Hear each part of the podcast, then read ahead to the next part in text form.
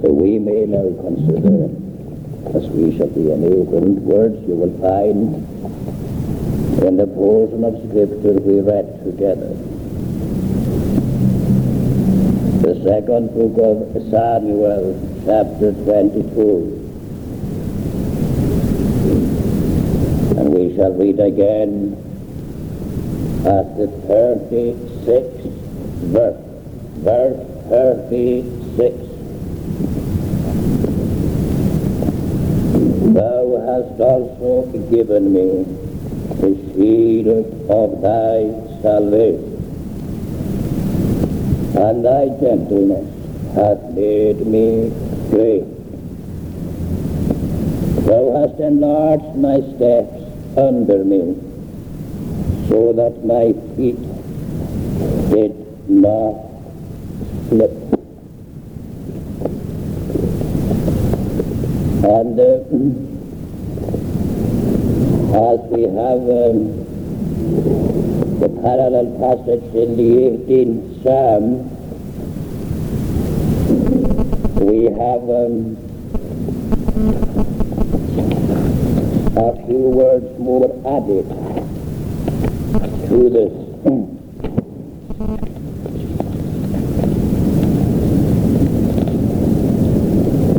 That's at verse 35 in Psalm 18. Thou hast also given me the shield of thy salvation. And this is what is added. Thou, thy right hand hath holden me up, and thy gentleness hath made me great. Thou hast enlarged my steps under me, that my feet did not slip. And we are told at the beginning of this chapter that David spake unto the Lord the words of this song. In the day that the Lord had delivered him out of the hand of all his enemies and out of the hand of Saul. So that it is a song of praise unto the Lord for his deliverance in the first place, temporal deliverance. Perhaps we are inclined sometimes uh, to set up a false antithesis between the temporal and the spiritual. But if our, our vision were wide enough, we could see that all deliverance is of the Lord. And all deliverance shows forth His loving kindness and tender mercies. We should overlook nothing in contemplating the doings of the Lord, what he does in his providence, using providence in the sense of um, his temporal dispensations among the sons of men. What he does in his providence shows forth his disposition. And that is why we ought to consider the works of the Lord, because they are all an index to his own character. We cannot contemplate them apart from the Lord. We cannot consider them aright unless we view them as being accomplished by His almighty arm. And if we view them in this light, then they will all show forth His disposition, His gentleness, His kindness, His goodness, His long suffering, His patience. And it is as we view them in that light, including His great deliverances, the deliverances that affect the souls of men for all eternity. It is viewing them, we say, in that light that we would like to consider this passage for a little this evening. Thou hast given me the shield of thy salvation. Now that means that the Lord protected him. When his enemies rose up against him to destroy him, the Lord was round about him. The Lord himself became his shield. And no weapon has ever been forged. No malice of the devil can penetrate this shield. It is the only one that can protect us in the evil days. So you remember that when uh, Paul uh, catalogues the armor of the Christian, he refers to the shield of faith. He refers to the helmet of salvation. Of course, there is no contradiction between what the psalmist says here and what the apostle says in that particular passage in the epistle to the Ephesians.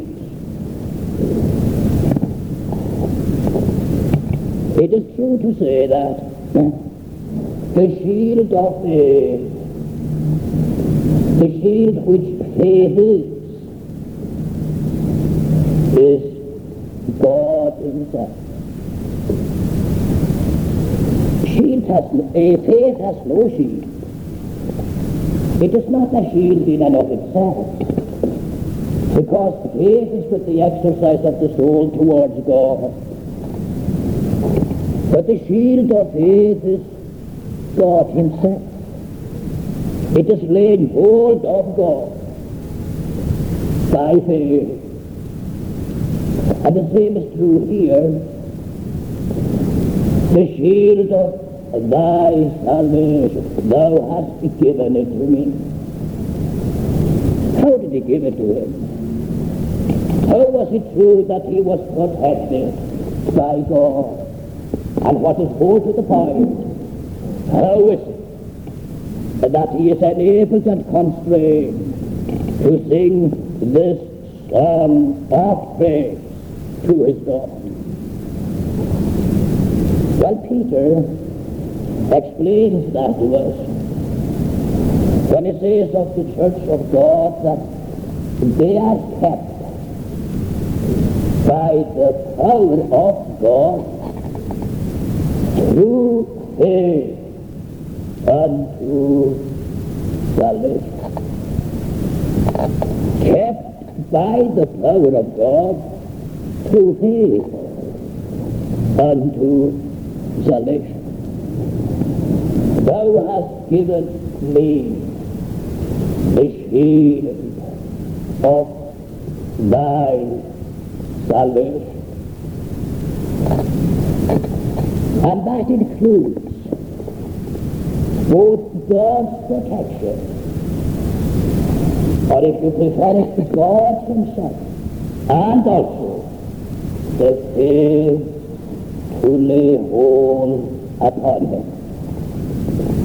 The man to whom God gives the shield of his salvation, he gives him faith, in other words, to lay hold of God himself. And this brings us on another step.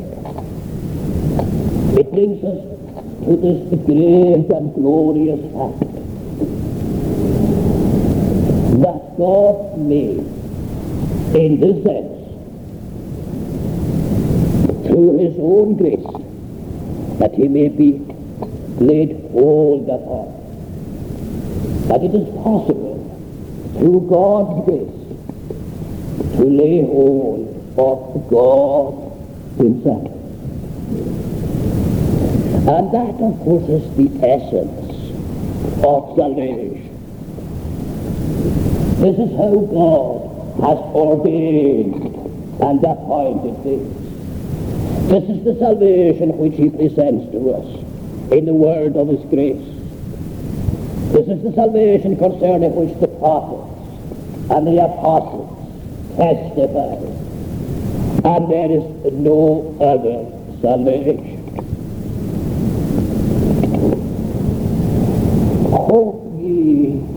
In the Lord always. For in the Lord Jehovah is everlasting strength. But the question might be asked, what is that to me? That in the Lord Jehovah is everlasting strength. Well, it would confer no benefit. It would be no cause for jubilation if God in his grace did not present himself and give himself in such a way that the hand of a may lay hold upon it. And this, of course, brings us to the essence of the wonder of God's grace. Just think of the great and glorious Jehovah, the creator of the ends of the earth,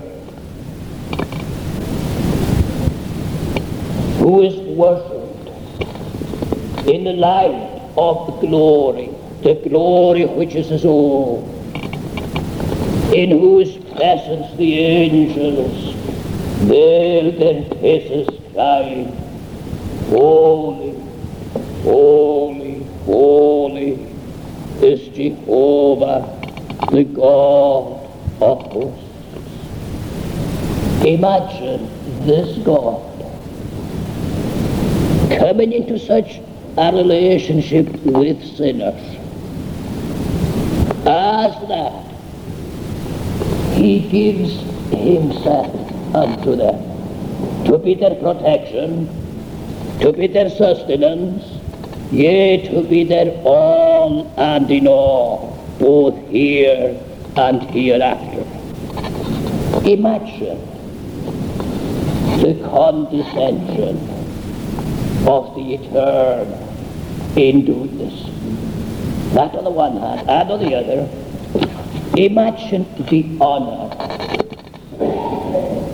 that is placed upon those who are thus brought into such a relationship with God.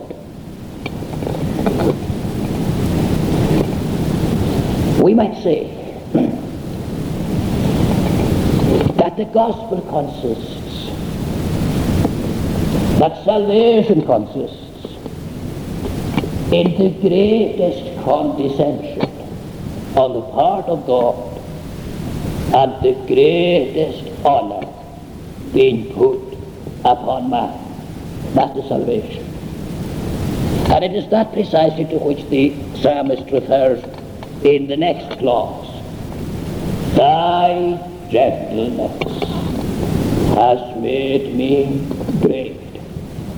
The word, note the word gentleness might uh, be equally well, or perhaps better, translated by condescension. The word comes from a, a, a word meaning humble. The root meaning of the word is humble. Now we don't refer to God being humble, but we refer to God as drawn into relationship with men, condescending to come near them in that relationship. Thy condescension. And oh, what marvelous condescension this is. For you will notice that the condescension brings God himself in the person of his Son into a state wherein it is said of him that he humbled himself. Condescension passes over into humility. And that presupposes the incarnation. It is only to God in his incarnate state, that is to Christ Jesus, as made flesh, that we can apply the word humble. He humbled himself and was obedient unto death, even the death of the cross. Thy condescension. Now it is worthwhile to pause here. It is worthwhile to consider, yea, and to go on considering this condescension of God in dealing with his enemies.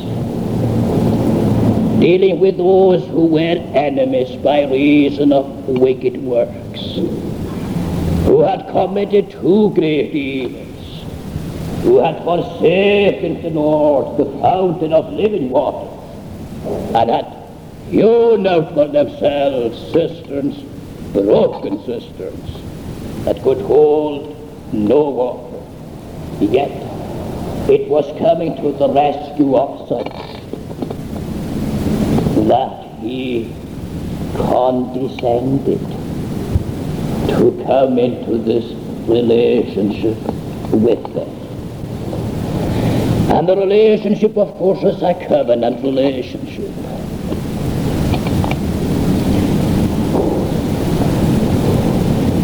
The ultimate, the last thing of which we can speak, by way of a transaction in God's dealings with his people, is the covenant.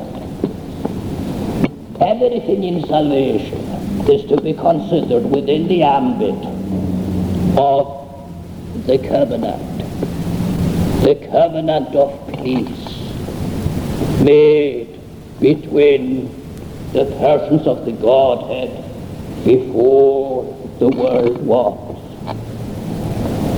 We cannot consider uh, the various elements in the salvation of the church. We cannot consider them in isolation. If we have to have a scriptural view, if we have to have a consistent view of them, we must consider them within the ambit of the covenant. Take, for instance, the atonement.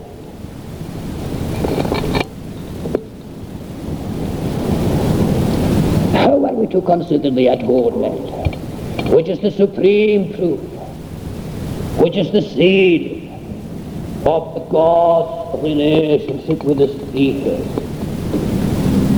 Now we should remember that we cannot consider the atonement in and by itself. We'll get into all sorts of difficulties. We'll either arrive at um, universal atonement or else arrive at something which is no atonement at all. How are we to consider it? Within the bounds of the covenant of grace. It is there that the atonement finds its right setting. It is there we can consider it in a scriptural manner. It is there that we can see what it is and what it is not. And this is God's condescension.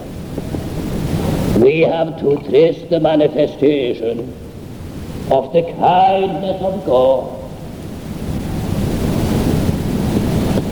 the tender mercies of the Lord. We have to trace these as to their manifestation or the mode of their manifestation to the covenant of grace made before the world was.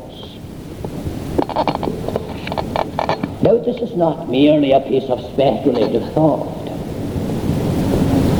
It is not something that is remote from everyday occurrence. Something that belongs in a region to which we uh, cannot aspire or attain. It is something which is made known in the consciousness of the believer as he is taught of God. Have you never been brought to this? Considering the Lord's kindness and goodness to yourself. Have you never been led to think that it was an unspeakable wonder of grace that the Lord would have thought of you in your individual insignificance, that the Lord would have thought of you amidst the tremendous epochs of history, amidst the things that are of so much more importance than your individual case. Have you ever been made to wonder that the Lord, so to speak, had time? That is not the proper way of speaking, but speaking in the language of men. That the Lord had time to think of you in your low estate. Not, only, not, not now, but that he thought of you before the world was. Wasn't that marvelous condescension? And that condescension we say you have to find in the covenant of grace, where God appointed the bounds of your habitation, where he appointed his manner of revealing himself to you, where he appointed the place where this would happen, yea, where he appointed all concerning thy condescension, thy marvelous loving kindness, in thinking upon such a creature as I am, we may all say, thy marvelous condescension passes the thoughts of men and of angels. It transcends all thought except God's, all but God's. But what has this condescension done? It has made me great. Thy condescension has made me great. In what does this greatness consist? First of all, we have to trace it in the line of genealogy.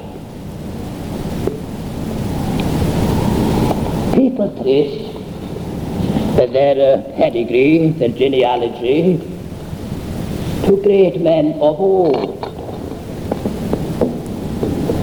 Men rejoice and boast of their ancestors. You can see that often. Uh, you can read that uh, certain families can trace their genealogy uh, back to say, the 10th century or further back. And they glory in this. That their forefathers had a place of importance in his history. Now the greatest that belongs to the people of God goes much further back. It transcends history. Because the psalmist says in another place, because of their genealogy. That's not the word that's used there, but this is the meaning. Because of their genealogy, thy people are made princes. And to whom do they trace their genealogy? To God himself. They are the sons, not of this mighty man or that mighty man, but the sons of God and their greatness, their nobility consists entirely in this. Behold what manner of love the Father has bestowed upon us, that we should be called the sons of God, and we are that we should be called the sons of God, and we are. This is that nobility, the nobility of their descent. They were born not of blood, not of the will of the flesh, not of the will of man, but of God. What a noble line of descent. They have affinity they have relationship with the great Jehovah. Oh, what condescension on his part brought them to be raised to such a level, to be elevated to such a height. Thy condescension has made me great. And we mustn't consider the one without the other.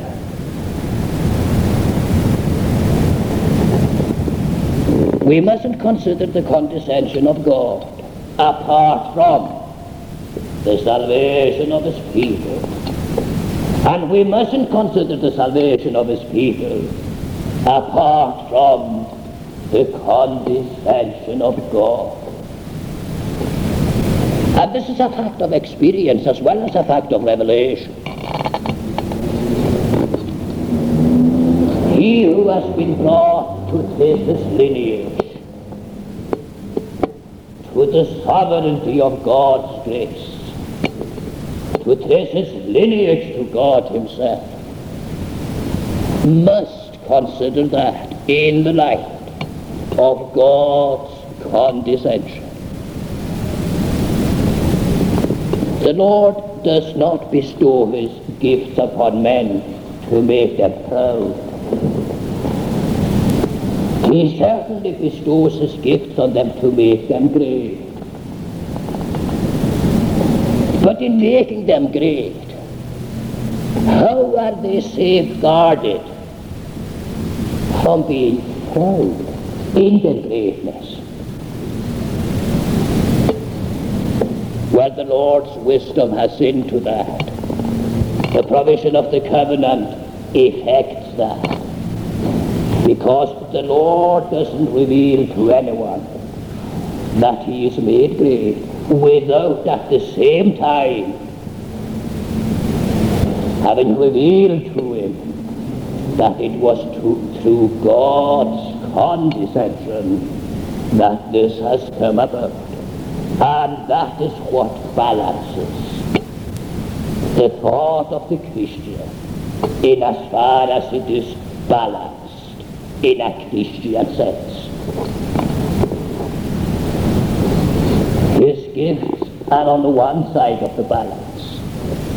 On the other, there is the manifestation of God's condescension. So that the bestowal of, of grace, the bestowal of greatness on the soul, is not meant to raised the soul in pride. But strange as it may seem, there is nothing that will humble the soul like being informed of its greatness through God's operation, through God's condescension on its behalf. You want to be made humble?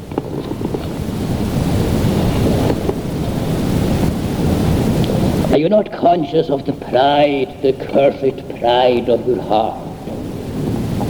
And the cursed pride of your heart even in the things of God. What will make you humble? To strip you of everything and to leave you as it were bare, naked and bare. No, that is not the best way. Yet that is not the way at all to make a person humble. A person may be brought into the depths of destitution, spiritually speaking. He may have to complain that there is nothing in it, from the sole of his foot to the crown of his head, but wounds and bruises and putrefying sores. But brought into that condition, such is the ungodliness is the deceitfulness of the heart that there will be lurking in that condition a certain species of pride because one knows this is the case. But what will banish this, at least for the moment? Nothing, my friends, but to behold the condescension of God. His gentleness, His loving kindness, His tender mercy is sufficient, and only that is sufficient for banishing, for the time being, the exercise of cursed pride in the human heart. If I think of myself as being made great, oh, how, how I rise up, just like a balloon, and just for that same reason, because of being empty inside. But if I am going to be stabilized, if I am going to have a balanced view, of things as they are. I must look at salvation in the light of its cost.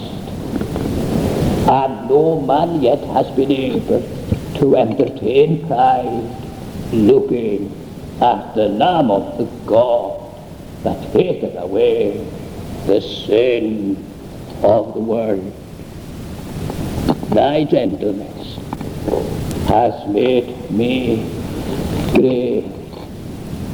Not with the greatness that rises up in creature sufficiency and creature strength, but the greatness that consists in God's grace, in being brought into the relationship of children unto the Father, and being brought by way of death even the death of the Redeemer, the cursed death of the cross. This is the place to be then. These are the thoughts to entertain. Thoughts that are God magnified and self-abased. That exalts God and humbles the sinner. And never is the sinner greater than when he is most humble. Yea, his greatness cannot be separated from the exercise of godly humility in the presence of the God who has made him great. This then is the song of thanksgiving this is the song that is new every morning. This is the song that they who are saved from the earth are unable to sing.